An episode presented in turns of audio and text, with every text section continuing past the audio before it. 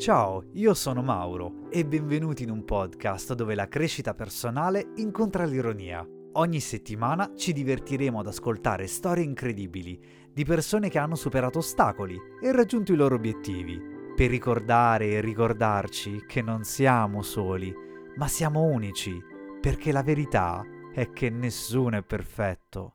Bentornati tra le cronache di un consigliere inesperto. Oggi con me c'è Guglielmo, lui vive a Roma e nella vita fa il cassiere in un supermercato e contemporaneamente fa il comunicatore, in quanto lavora su diversi progetti di natura comunicativa. La sua aspirazione da grande è continuare il viaggio che sta facendo, ovvero vivere e condividere con entusiasmo quello che la vita porta. Io l'ho invitato qui per parlare di come i fallimenti sono esperienze inevitabili nella vita, ma che aprono opportunità per imparare e crescere. Bentornati a tutti in un nuovo episodio delle cronache di un consigliere inesperto. Oggi abbiamo una puntata molto particolare con eh, un ospite, io lo definisco poliedrico perché ci porterai in una storia veramente meravigliosa. E, e quindi io ve lo introduco. Ciao Guglielmo. Ciao Mauro e ciao naturalmente a tutti quante le nostre ascoltatrici e ascoltatori. Allora, innanzitutto benvenuto e, e eh, io direi che possiamo iniziare partendo dal principio, ovvero chi è il nostro assistente di viaggio oggi, no? Quindi chi è Guglielmo? Allora, guarda, eh, per alcuni, ecco, tu mi hai definito una persona poliedrica, c'è chi mi ha definito una sorta di supereroe, ma non perché vado in giro a, a combattere i cattivi, ma semplicemente ecco, mi, mi ritengo una persona che ha scoperto finalmente eh, che la vita è qualcosa di meraviglioso e cerca di scoprire come una sorta di Indiana Jones hmm. tante piccole perle ogni giorno. Ci prova, sbaglia, ma poi insomma, uh, diciamo, è una persona, mi ritengo una persona che sta ci sta lavorando tanto e, qualcosa sto ah. cominciando a vedere, quindi ecco questo. Quindi un, un supereroe però sempre umano, quindi eh molto beh. umano. Eh sì, eh, ovviamente, ovviamente. No, non sei invincibile. No, eh. no, no, diciamo, so, diciamo, c'è chi mi ha definito una sorta di Bruce Wayne, quindi poi di superpoteri non è che ce ne avesse tanti, a parte il conto in banca, ma quello non ce l'ho così alto, quindi... Quelli... Non ancora. Non ancora. non ancora. Non, non ancora, ancora, non ancora. Allora, una cosa che io volevo, volevo dire prima che ci addentriamo nei meandri della tua fantastica storia è che Guglielmo è un collega podcaster, eh, perché sì. tu hai un bellissimo progetto, eh, un podcast che si intitola Le Camere Chiare. Dici un po' di che cosa parla? Le camere chiare, eh, intanto grazie per lo spazio. Eh, le camere chiare eh, è, un, uh, è, un, contenitore che nasce come uh, una serie di recensioni di libri uh, su base esperienziale, ovvero mm-hmm. la, l'esperienza che ho avuto io con i libri. Ehm, non sono un critico, benché abbia avuto una formazione in scienze della comunicazione, ma non ho una formazione in critica letteraria. Mm. Quindi la mia esperienza che porto agli ascoltatori è un'esperienza di tipo eh, emotivo, eh, sentimentale, esperienziale, sulla base di quanto quel dato libro mi ha dato. Infatti Figo. ho cercato un po' di, di prendere un po' eh, la metafora della camera chiara, che è uno strumento di replica delle immagini, eh, ed sì. è un omaggio a Roland Barthes, un, un, saggio che mi ha dato tantissimo sulla fotografia durante gli studi, perché lui, eh, a partire da un, dato, eh, da un dato che è quello della fotografia, che è appunto un medium eh, concreto, lui affermava e afferma nel suo testo che è importante, è vero ciò che il fotografo dice, ma lo è ancora di più l'elemento eh, emotivo che, che innesca eh, che si innesca nel cuore di chi eh, fruisce di quella fotografia che può essere un qualcosa che è totalmente diverso dall'intenzione del fotografo. È un modo per rendere viva la lettura, per far piacere soprattutto a chi, eh, a chi la lettura non piace, è un modo per poter far sì che... No, avvicinare. avvicinare alla lettura, Av- in poche parole. Ma fantastico, che poi io so perché poi vabbè noi ci siamo parlati fuori, fuori dalla registrazione che comunque la tua passione per la lettura è anche una passione nata di conseguenza a, diciamo, un po' come se fosse come dire, che un supporto per aiutare aiutarti, ehm, in fasi della vita, no, in qualche modo, ad appoggiarti a anziché a una persona in realtà a trovare delle risposte attraverso attraverso i libri, giusto? Fondamentalmente sì, è stato questo. Poi piano piano ho scoperto che anche le persone sono dei libri incredibili, però sai nell'adolescenza Ah, quello sicuro. eh, che anzi molto imprevedibili, libri aperti. Poi vabbè lì si aprirebbe tutta Anche una horror. anche horror, eh, oh, figure dei peggiori eh, non dico splatter però però ecco, lì poi servirebbero veramente tantissime elucubrazioni, però sì, effettivamente nel tempo dell'adolescenza e della prima giovinezza insomma, ho 40 anni, non, sono, Ecco. non sono anzianotto, però non sono neanche un pischelletto, come si dice a Roma, se capisce che sono di Roma, sì.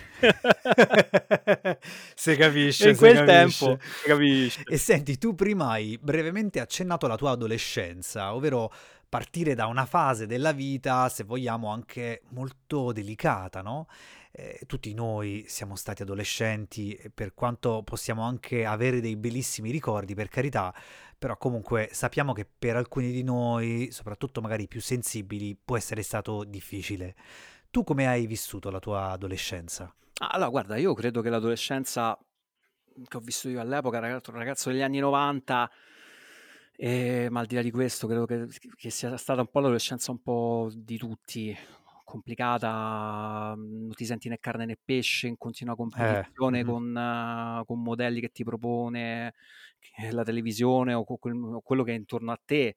Eh, poi io vengo da una zona di, di- nato e cresciuto in una zona di borgata eh, a Ah, Roma, a Tor Bella Monaca, e quindi è una, è, diciamo, una realtà abbastanza difficile dove ho visto tanta voglia di, nelle persone di mettersi davvero in discussione. Io sono fiero di essere nato mhm. cresciuto in una borgata, e, però ecco lì è difficile, nel senso che eh, magari sei un poco poco più sensibile, poco poco più dibbioso, se non tiri fuori gli artigli, Vieni ecco, schiacciato. vieni schiacciato Mm. e c'è tutta una serie poi di autoflagellazioni se non riesci a entrare in quel modello, no?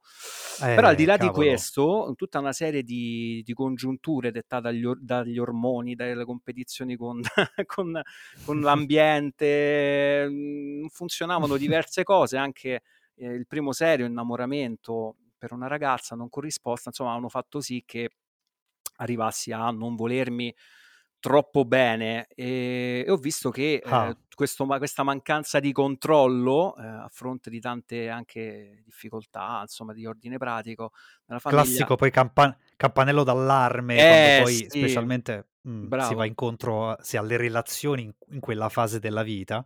E che cosa, che Eh, cosa, che aveva cosa comportato che ho, ho visto che l'unica forma di controllo che potevo avere era quella sul cibo, quindi sai, Ah, vedevo che funzionava eh, di qua di del tipo? Eh, diciamo, ma io fondamentalmente ehm, a un certo punto gradualmente arrivavo a mangiare solo una mela fondamentalmente al giorno, quindi Ah, che eh sì. quindi, quindi non mangiavi tanto, in realtà non mangiavi proprio.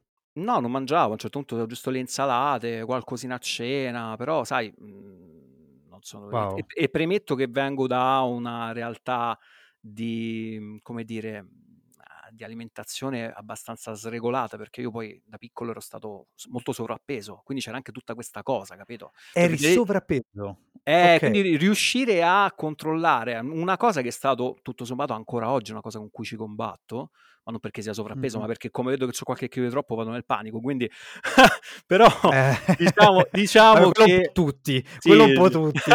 Mettiamola lì se siamo un po' tutti sulla stessa barca, però abbastanza. no. Però ecco, sai, una cosa che ti trascini un po' d'anni da piccolo, come vedi che riesci invece a controllarla, dici cavolo, cioè non funziona Mhm. nulla, sta cosa funziona, me la porto avanti. E però ho visto che poi Certo. ha portato tutta una serie di conseguenze disastrose perché eh, tutte quelle mh, frustrazioni io poi le riversavo nella scuola fondamentalmente, no? non mi sentivo Ah. realizzato niente, quindi cercavo di essere al top negli studi e, e purtroppo anche quelli incominciarono a, a cedere perché non mangiando non Mm. ricordavo nulla e quindi ecco che Ah, proprio io... come diretta conseguenza, Sì, sì, pensa. fondamentalmente eh, io fi- figure traducevo dal latino, io ho studiato al liceo scientifico al liceo Parasacchi, l'Edoardo Amaldi, eh, che- e da lì ricordo che io traducevo dal latino senza, senza vocabolario.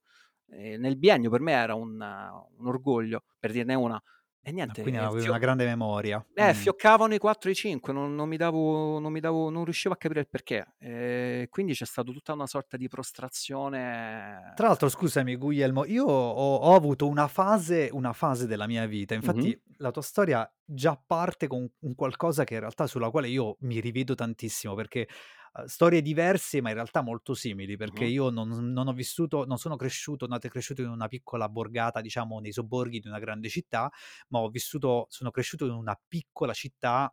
Tra l'altro in mezzo alle montagne, in quel di Avellino e dell'Irpinia, Ah, eh, in Campania. Lì sono cresciuto, poi, so- poi ho- la mia età adulta l'ho vissuta con la mia famiglia a Roma. mhm. Però prima di Roma io ho vissuto una fase della vita da appunto adolescente lì e anche lì stesse dinamiche, quelle diciamo borgatare, quindi Mhm. eh, ti, si vieni schiacciato perché lì Mhm. ovviamente c'è una cultura molto conservativa, molto chiusa Mhm. e se non sei del branco eh, in qualche modo poi sei Sei completamente finito. estromesso, sei, Sei finito, finito. esattamente, e ti devi omologare. Bravo. E tu immagina un ragazzo, qui parliamo di fine anni 90, in questo caso omosessuale, quindi nel mio caso, era veramente difficile. Un E nei miei macello. 15-16 anni, come te, io non mangiavo ed ero magrissimo ed ero...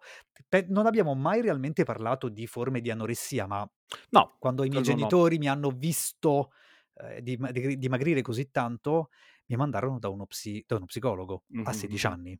mhm. E ovviamente loro non potevano immaginare, il mio problema era una non accettazione per la mia sessualità, però è una storia in realtà parallelamente molto simile alla Sì, tua. sì. Io ci rido sopra perché ovviamente è una No, certo. ben che superata ai quasi Sì, sì, 40 sì. anni, Certo, però è certo. chiaro che è così. Ma quindi in realtà, scusami, no, quindi ma in realtà, no, ma, ah. no, ma in realtà non ce la siamo giocata bene. Cioè, nel senso, potevamo andare a fare modelli, non ce la siamo giocata bene. Eh, capisci che ti voglio dire? Quanto è Niente. vero. Però Eh, devo dirti, devo C'avevamo i dirti, soldoni, i soldi veri ce l'avevamo adesso. ero, ero, ero però ero proprio carino. Ti, ti devo dire che ero proprio carino. Cioè, io facevo tanta acchiappanza, purtroppo come Ma donne. pure io, ma è infatti, no, ma io lo dico a tutti, purtroppo, a tutti quelli che non si vedono belli, ma in realtà poi dopo è una questione di testa, perché poi io obiettivamente non è che non piacevo un po' alla Jerica là, cioè mh, piaccio, cioè piacevo alla fine, no? Eh, però non lo vedi, e quel problema è che non lo vedi, non lo vedi, Non che è lo un po' anche il vedi. fatto di vedere, è un tema che vedremo anche nella puntata, perché si tratta veramente sempre di, di punti di vista, di visione, è questo. È vero, è vero. E quindi scusa, tornando quindi alla tua storia, eh, Mhm. scusa, io intanto poi faccio qualche excursus perché appunto Vai, proprio la vai tua storia tra l'altro mi tocca veramente dentro perché delle Mhm. cose veramente le, le ho vissute anche io. Ehm, no, mi raccontavi quindi, hai vissuto quindi questa fase di non accettazione Sì, sì, eh, no. e quindi appunto problemi con il cibo e quindi immagino che insomma le cose andassero abbastanza C'è stato il crollo, sì, c'era stato tutto il crollo. non mi Mm. vedevo, mi vedevo sempre peggio, però era- c'era sempre questa ossessione. Lo studio andava tutto quanto a schifo, insomma, poi Mm. c'era una competizione serratissima con mio fratello che lo vedevo sempre strafico, queste cose, insomma, di qua e di là. Insomma, Mm. a un certo punto una docente di inglese mi propone un corso di teatro, io dicevo, sì, facciamo un corso di teatro. Ci manca solo quello, cioè io devo studiare, o anzi qua va pure peggio, metto pure a perdere tempo a fare la... Ma per me teatro era una cosa off limits proprio, cioè figura, una perdita di tempo. E invece è, stata, è stato il mio primo aggancio di salvezza, veramente. Oh, signor. Guarda, Guglielmo, Veramente. anche io sono passato per il teatro dopo quella fase. Eh, lo vedi, lo vedi, lo vedi. Ma lo sai, ma io ho fatto una cosa un po' alla Albertazzi, perché io sono andato, poi ho visto, sai che, è, che quell'anno eravamo praticamente una trentina, se non ricordo male, eravamo tanti, Mm. eh, 30, però 4 erano ragazzi. Eh, le altre 26 erano tutte ragazze. Quindi capisci che c'era modo di poter... E pure lì si acchiappava. Però... Eh, Eh, sì. e e da lì, però poi ho scoperto una grande passione perché è stato estremamente terapeutico. La cosa che Eh, mi ha, credo. la cosa che mi era, che, che con il senno del poi avevo realizzato di quella fase è che paradossalmente un male, un malessere aveva innescato una dinamica di rottura comunque di una Mm. frustrazione perché non è che prima stessi bene cioè prima del cioè il fatto di stare lì in, in eterna competizione e non accettazione il male del, Mm. del dimagrimento era solo la punta dell'iceberg quindi di Eh, fatto sì. si è andata a generare la, la premessa per poter poi generare la cura paradossalmente no? perché Sì, era, era crollato sì. tutto e per salvarmi eh, fondamentalmente eh, è stato necessario il teatro che poi mi ha rimesso in carreggiata perché ho cominciato ad amarmi poi è vero non è stato solo quello eh, intendiamoci Eh, in quel tempo No, avevo però eh. la maturità a subentra a un certo punto, soprattutto la maturità critica secondo me, che arriva ovviamente maniera molto lenta. Qua parliamo sempre immagino quanti anni avevi? 18 All'epoca anni avevo avevi? 17, 17. Eh, 17 anni. Quindi 17. eh, guarda abbiamo fatto proprio gli stessi step, io ho fatto la stessa cosa. Mh-mh. Quindi teatro e con il teatro inizi ad aprirti, se non altro al mondo, perché secondo me il teatro ti apre la mente e ti aiuta anche a Tantissimo. capire che non esiste solo la tua versione scusa, anzi riformulo, non esiste solo la versione di tuo fratello che è quella fica e Mh-mh. giusta, ma ce ne sono anche altre. E quindi da lì iniziamo un po' poi, no, ad avere dei riferimenti che forse iniziano un po' a uscire, anche se vuoi fuori dal concetto della famiglia, in qualche modo, no? Mh-mh. Ehm, e poi che cosa che cosa come sei evoluto? Poi dai tuoi 18 anni Beh, che ehm, strada hai guarda da preso? lì l'anno successivo ehm, oddio no, non era l'anno successivo, era stata proprio l'estate stessa. Termina l'anno, spettacolo fenomenale, avevamo fatto Assassino alla cattedrale di Elliott, fomentatissimo, però, eh, sfratto immediato, dovevamo andare via da casa, non avevamo trovato nulla in zona. Ah, Ennesimo okay. sfratto, da lì andiamo eh sì, non è che navigassimo nell'oro all'epoca, ehm, parlo Mh, al mh. plurale perché sono focalizzato in quegli anni adesso.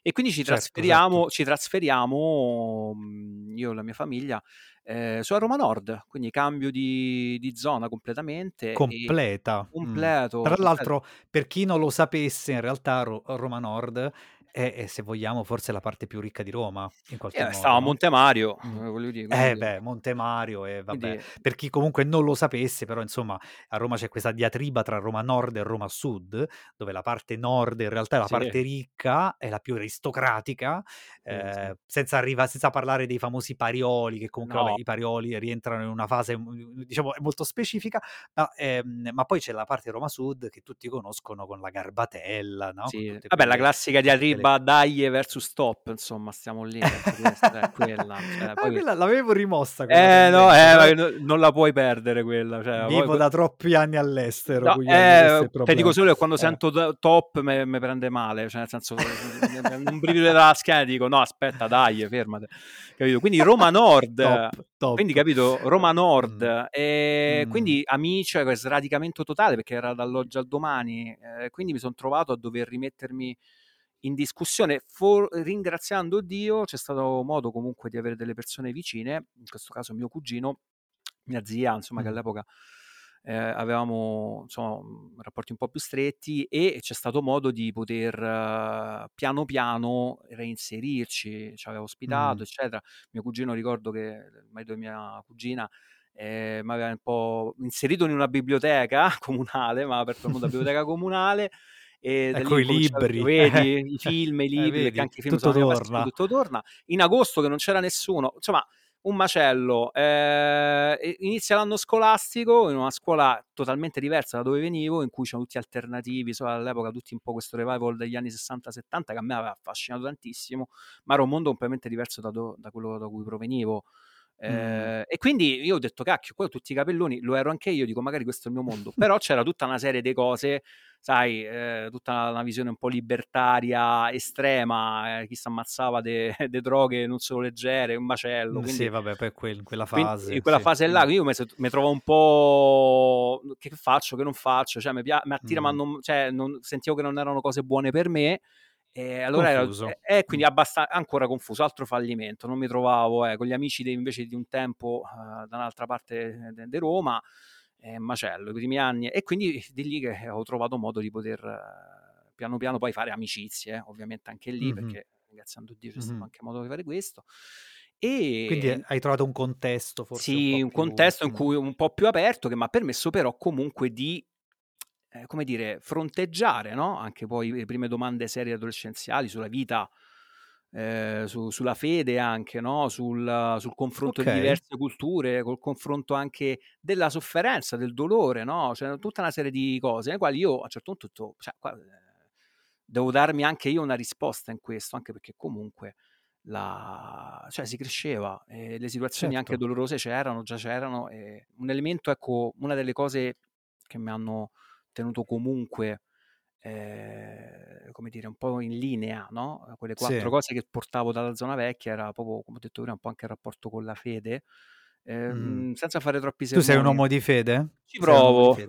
ci provo, è una prova un guarda è un è un discorso che, ehm, io, mhmm, non mi ritengo un cattolicone, però, Okay. ehm, nel senso moralistico. Io credo che la fede sia innanzitutto esperienza, poi, ehm, nel esperienza che uno fa del del divino, no, e e lo deve fare nella forma più libera, no, nel senso perché è una ricerca, questa è la cosa più importante, cioè al di là poi delle forme, perché poi diventa un ritualismo, no, io poi al di là poi della fede che uno abbraccia, no, ehm, il momento in cui diventa un mero ritualismo, allora stai già fuori, cioè diventa diventa una cosa inutile, diventa una forzatura, una gabbia. Vero, e vero, vero, vero, vero. io, mhmm, nel tempo ho visto che invece l quello che m'ha aiutato nell'intimo è stato sempre un dialogare con Dio. Poi vabbè io l'ho Mh. trovato ne nelle forme della Chiesa cattolica, però, ehm, perché m'è arrivato questo, come un Certo. percorso esperienziale in cui ho visto che poi, ovviamente dal mio punto di vista, c'è stato modo per fare diversi incontri, ma non che ho visto la Madonna, ma perché, eh, c'è stato modo di Vabbè, hai poter fatto delle espe hai fatto delle esperienze. E questo è stato un baga un un un portfolio che ho che mi ha accompagnato anche in queste fasi di transizioni. 3 fasi di transizioni che Mh-mh. però non si non si esaurivano semplicemente nel mio intimo, ma che ho visto che poi a livello provvidenziale, cioè nel senso che ovviamente nella mia ottica c'è, ehm, un padre che provvede in una certa maniera, ma sempre Sì. delle persone a fianco che, ehm, o dentro o fuori la chiesa han sono state però un cardine per poter, ehm, uscire fuori da me, dalle mie paturnie. A andare Bravissimo, avanti, bravissimo. andare avanti. Ecco, io ti ho lasciato raccontare questa storia perché credo che il tuo percorso in qualche modo non sia un percorso classico.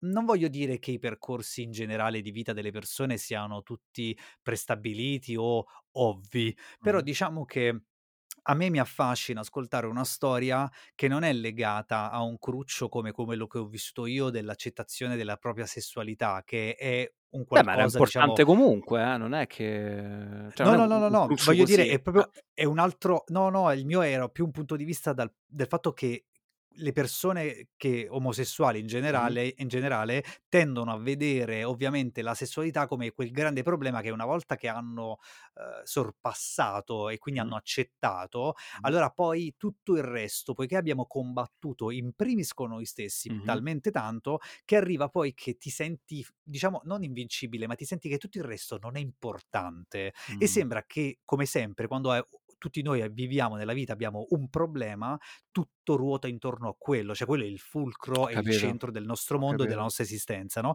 nella tua storia dove hai fatto un percorso molto simile al mio, ehm, e io quindi ti ascolto e mi dico: "Abbiamo fatto 2 percorsi molto simili, ma che avevamo al centro una cosa completamente diversa."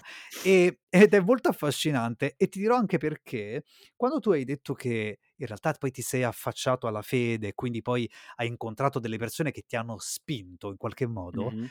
eh, Guglielmo anche io, anche io. Io c'è stato un periodo in cui mi volevo in realtà ritirare in un colle in un convento, scusami, Mh.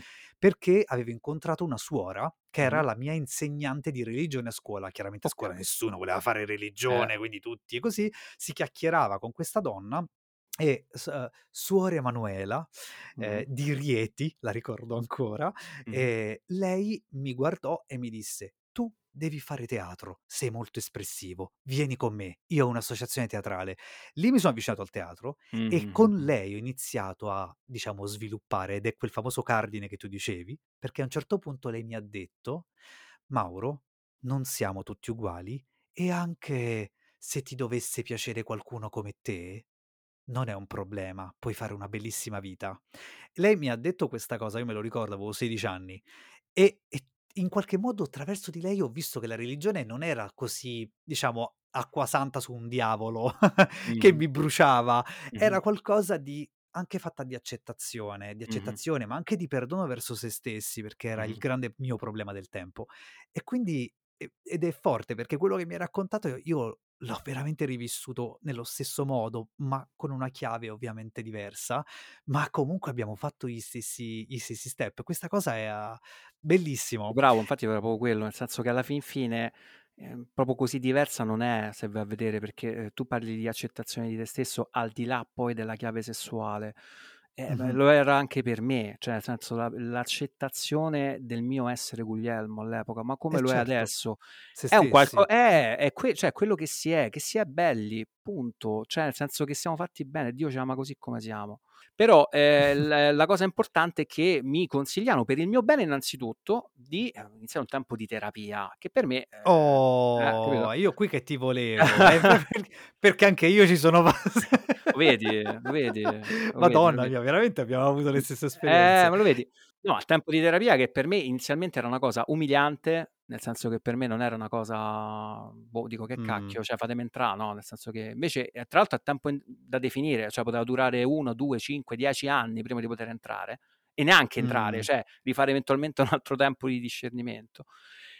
E poi ho detto, ma cacchio, qua, cioè, io mi è arrivata come una tramvata, perché ho detto, cacchio, mo qua devo, chissà che devo fare, passo per pazzo, non ho manco i soldi per pagarmi le cose. E quindi che cosa passato sei mesi terribili in cui ho fatto il vampiro di notte, guardavo le serie tv la notte, il giorno dormivo, avevo smesso con gli studi universitari, insomma un casino. E il fallimento, la prostrazione, non poter comunicare questa cosa né ai miei familiari né perché per paura di essere giudicato, insomma stavo da solo, col principale lassù, che però pure su lì mi sembrava che mi ascoltava e non mi ascoltava, anche se in realtà mi stava ascoltando, come ho capito poi in seguito. e che succede? E incomincio a trovare, trovare lavoro eh, perché me la devo pagare questa terapia e non lo devo dire a nessuno tra le altre cose cioè, eh, ah perché andavi di nascosto? E in terapia no, non lo sapeva nessuno, lo sapeva qualcuno, qualche... Ah, no, quindi, no, okay, no, quindi no, la, la, vivevi veramente come un'esperienza da solo? Sì, okay. sì, sì, sì, sì, sì, ho dovuto sopportare un po' sto fardello. Insomma, che, che dire, Umiliazione e fallimenti anche là, perché eh, per un mese abbondante andavo negozio per negozio e nessuno mi piava. Stavo lì tutto il giorno mm. col telefono, eh, andavo pure al centro di Roma, parlavi e non ti pigliava nessuno. A un certo punto poi sono entrato questo dove lavoro adesso, tuttora, questo supermercato a Roma no. e, e, da lì è iniziato, è iniziata la mia, o meglio, è iniziata, eh, diciamo si è è, esplosa, è esploso il percorso in una certa maniera, in una certa maniera no? perché mi ha permesso poi di incontrare tanta umanità Innanzitutto ah, io certo. ho potuto, testa- ho potuto testarmi, testarmi anche umanamente, tante fisi mi erano sparite, ho scoperto tanti miei potenziali, quelle che, chiamano, quelle che vengono definite, le, i più bravi direbbero le soft skills, no? eh, quelle capacità relazionali sì. di problem solving, esatto, facciamo un po' gli anglofoni. Le soft skills.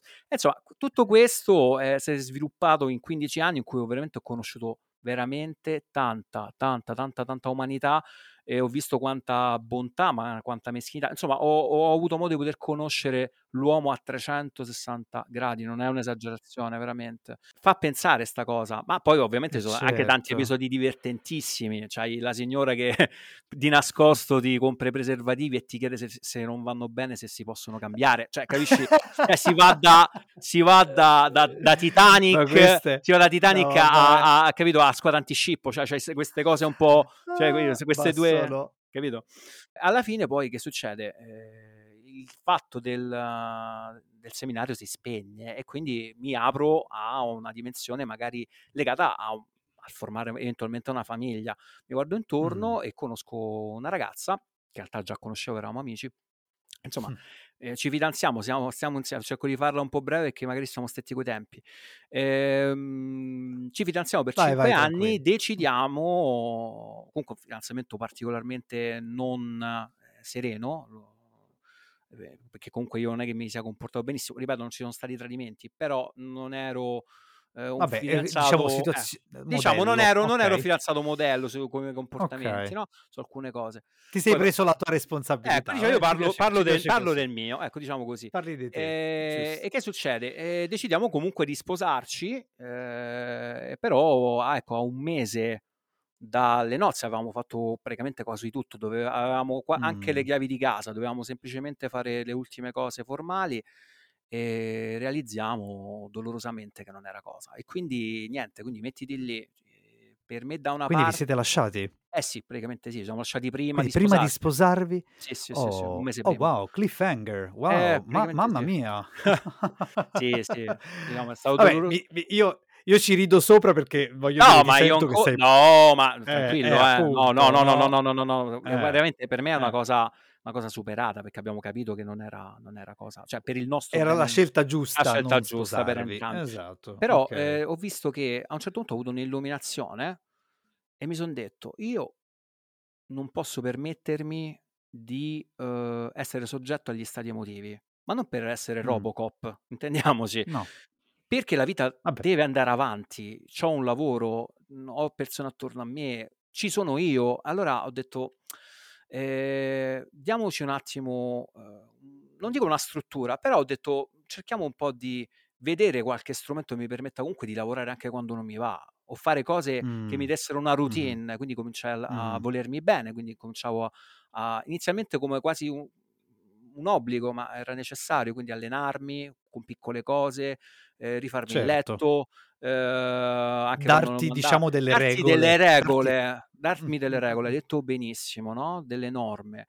È e, importante. E vedevo che piano piano poi mi si, è, si erano sviluppate delle dinamiche particolari in cui da questo si è passato poi a conoscere il mondo della crescita personale, un po' della psicologia, eh, quella non dico fai da te, però che ti aiutava, no? A, eh, sai, quelle cose... Certo, certo, bio, certo. Bio Beh, si parte da lì, eh, ma si da parte lì. sempre da lì, perché poi da lì si accende la fiamma Capito? e poi da lì si inizia un percorso. Assolutamente, ma- io ho fatto bravo, una cosa molto molto simile. Eh, che mi hanno portato poi a conoscere meglio me stesso no? a vedere cosa volevo, cosa non volevo, cosa desiderassi, cosa non desideravo magari in quella cosa e, e da eh, lì sì. è arrivata una bomba che è stata quella della radio, che era una passione. Wow.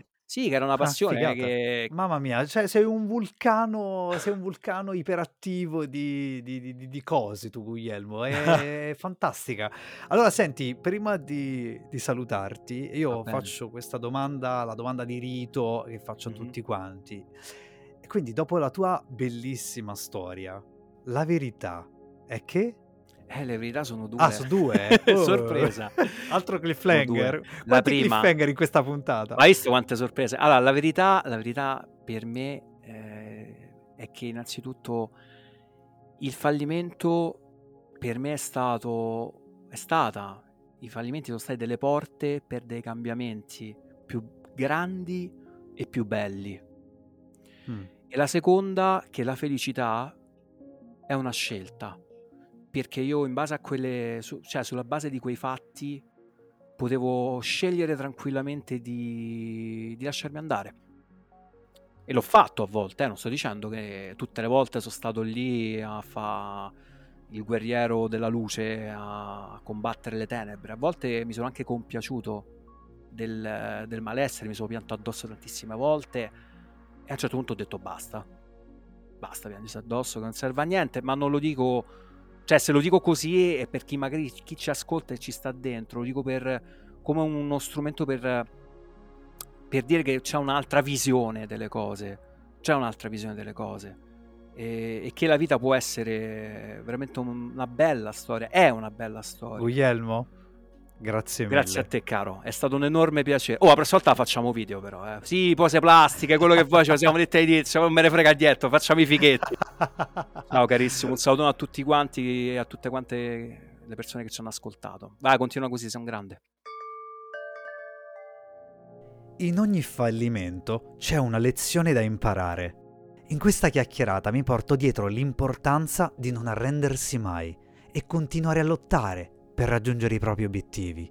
Il fallimento non è fine a se stesso, ma piuttosto un passo verso il successo. Se ci pensiamo, i più grandi raggiungimenti sono stati preceduti sempre da imprevisti.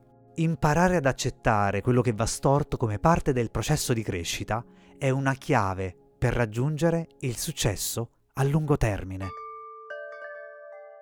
Per non perdervi altre storie meravigliose, non dimenticate di attivare le notifiche.